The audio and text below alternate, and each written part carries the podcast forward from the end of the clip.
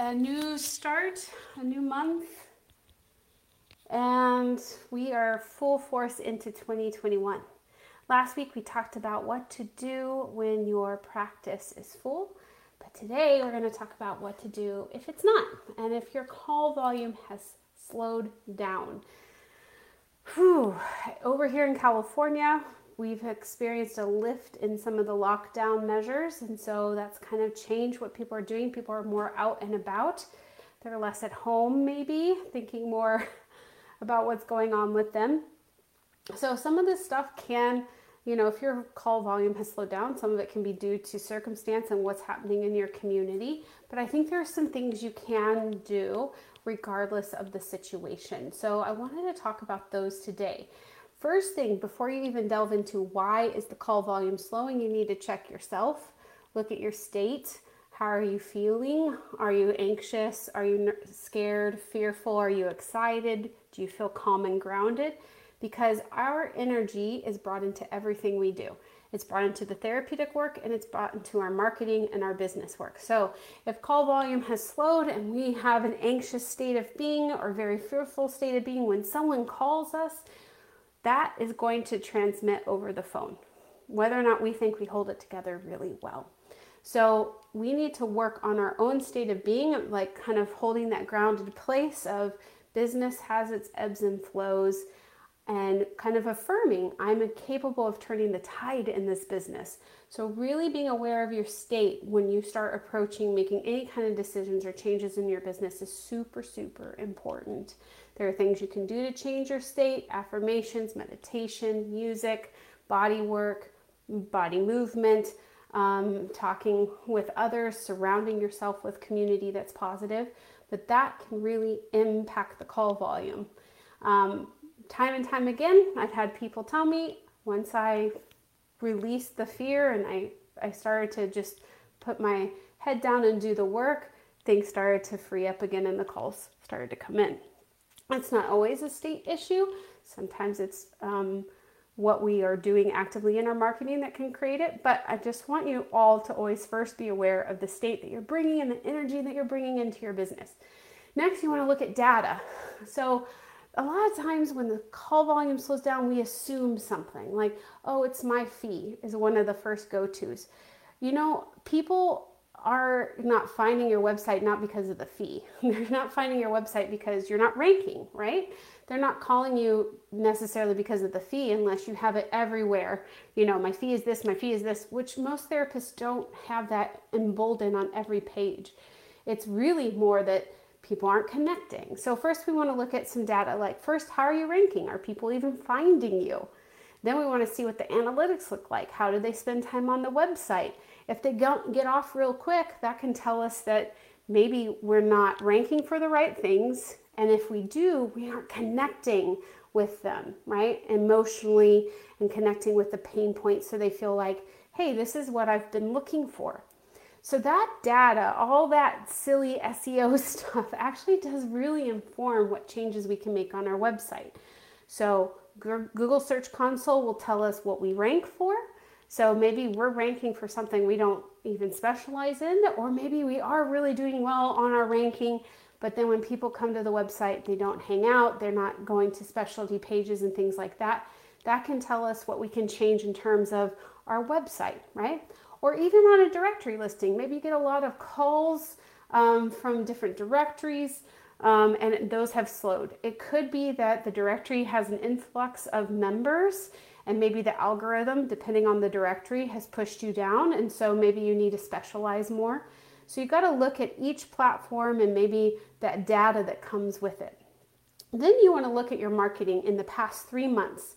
Oftentimes, I, I notice this with my coaching clients. Whatever they're doing this month will impact them in March, right? So, what we do in February impacts us in March. But when we get to March and we're doing all the things and something's not working, we think it's what we're doing right then and there. But usually, the marketing has a bit of a delay effect that we need to pay attention to. So, you want to do a review of what marketing you have been doing, an honest review of your marketing, okay? So, where have you been consistent? Where have you not been consistent? What tasks have been effective? Again, data should be able to tell you if the marketing is working, right? So, oh, I'm blogging, but I don't know if it does anything. Well, are your blogs ranking? Do people visit those blogs? And does that blog have a call to action so that people know how to reach you easily? There's lots of things that we can look at in terms of the activity, and then we can look at the data to correlate to say what's working, what isn't. So you want to analyze the past three months. And then from there, you want to look at where can I diversify my efforts? So sometimes we can kind of get in our shells and rely on online stuff and just doing the website. Others of us can really just focus on relationships and forget about all that technology stuff. But it's a balance between both, right? So you want to diversify, making sure that you are building relationships as well as building your visibility in your community and online. So, do people even know in your circle and the ways that people can refer to you? Do they even know that you have slots open? Do they know what kind of work you're doing? Do they know who to refer to you? So, simple things like reaching back out to old relationships, creating new relationships, finding new connections, not just with therapists. Our community involves more than just connecting with therapists. We need to connect with other providers because our clients who have anxiety, depression, um, fertility issues, marriage issues, they are all seeing other people to help with other pieces of that pie, right? So we want to connect with those other providers to provide a more holistic support to them in therapy. So really looking at how can I diversify? Eliminate the stuff that hasn't been working, again based on data, and pivot to stuff, maybe trying one thing that's new this month to see if you can start doing that consistently if it aligns with your strength it improves your state, and it connects your marketing to the people that you need to reach. Then you want to look at your last year's data. And if you have multiple years, if you've been in practice for a long time, it's really interesting. You will start to see patterns. For some of you, you may slow down in February. Some of you may have the busiest months in February. So you start to see patterns and then you can preempt those in the future. So, right now, get out your data from last year or the year before and compare. When did the calls go really well and when did it slow down? And then you can start to say, well, if my calls typically slow down in March, that means in December, January, and February, I need to pick up the pace a little bit to try to preempt that. So we want to look at some patterns and try to understand what kind of ebbs and flows for us so that we can make changes and adjust our marketing accordingly. It's really important that you're tracking your calls. This isn't just like based on assumption or a feeling, because again, our state can distort how we feel about how things are going in our business, and we don't always get quite the accurate. Um, we don't. We're not great accurate data keepers because we're influenced by that emotional component. So I have coaching clients who will tell me, "Oh, call volumes have slowed," and then we'll say, "Really? Let's go look." Oh, maybe the volume has slowed down, but we're getting more of the right people and they're converting higher. We're not looking at more people just churning in and calling. We want to spend our time with the right people, the people that we know how to help. So it's not just about call volume, it's about call quality, right? And reaching the people that we're passionate about providing great outcomes for.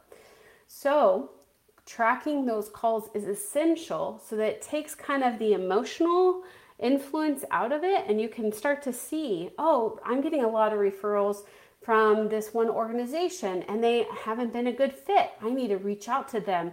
Let's get clarified and on the same page as to what's happening. Or oh my gosh this one doctor has sent a couple people. I've never met them before. I should reach out and connect.